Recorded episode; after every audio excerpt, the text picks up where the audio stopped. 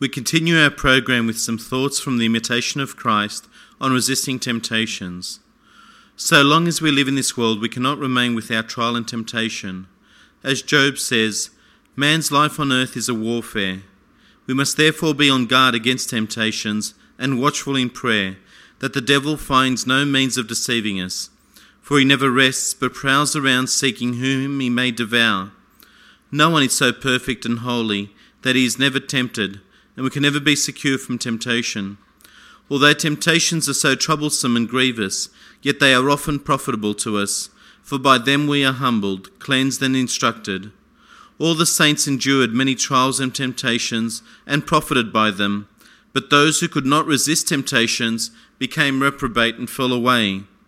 There is no order so holy, nor place so secluded, where there are no troubles and temptations.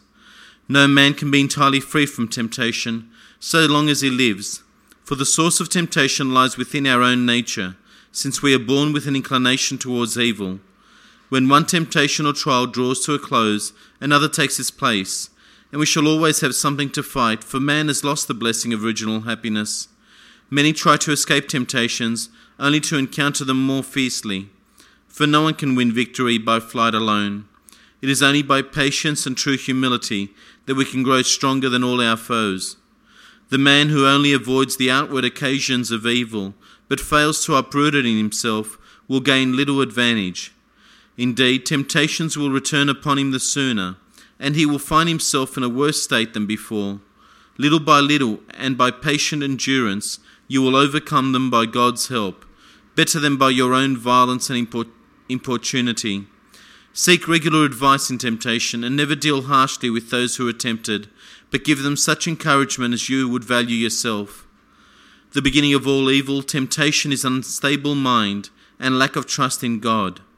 Just as a ship without a helm is driven to and fro by the waves, so a careless man who abandons his proper course is tempted in countless ways. Fire tempers still, and temptation the just man. We often do not know what we can bear, but temptation reveals our true nature. We need especially to be on our guard at the very onset of temptation, for then the enemy may be more easily overcome if he is not allowed to enter the gates of the mind. He must be repulsed at the threshold as soon as he knocks. For first there comes into the mind an evil thought, next the vivid picture, then delight and urge to evil, and finally consent. In this way, the enemy gradually gains complete mastery when he is not resisted at first. And the longer a slothful man delays resistance, the weaker he becomes, and the stronger his enemy grows against him. Some people undergo their heaviest temptations at the beginning of their conversion, some towards the end of their course. Others are greatly troubled all their lives, while there are some whose temptations are but a light. This is in accordance with the wisdom and justice of God's ordinance, who weighs the condition and merits of every man, and disposes all things for the salvation of those whom he chooses. We must not despair, therefore, when we are tempted, but earnestly pray to God to grant us his help in every need. For as St. Paul says, with the temptation, God will provide a way to overcome it, that we may be able to bear it.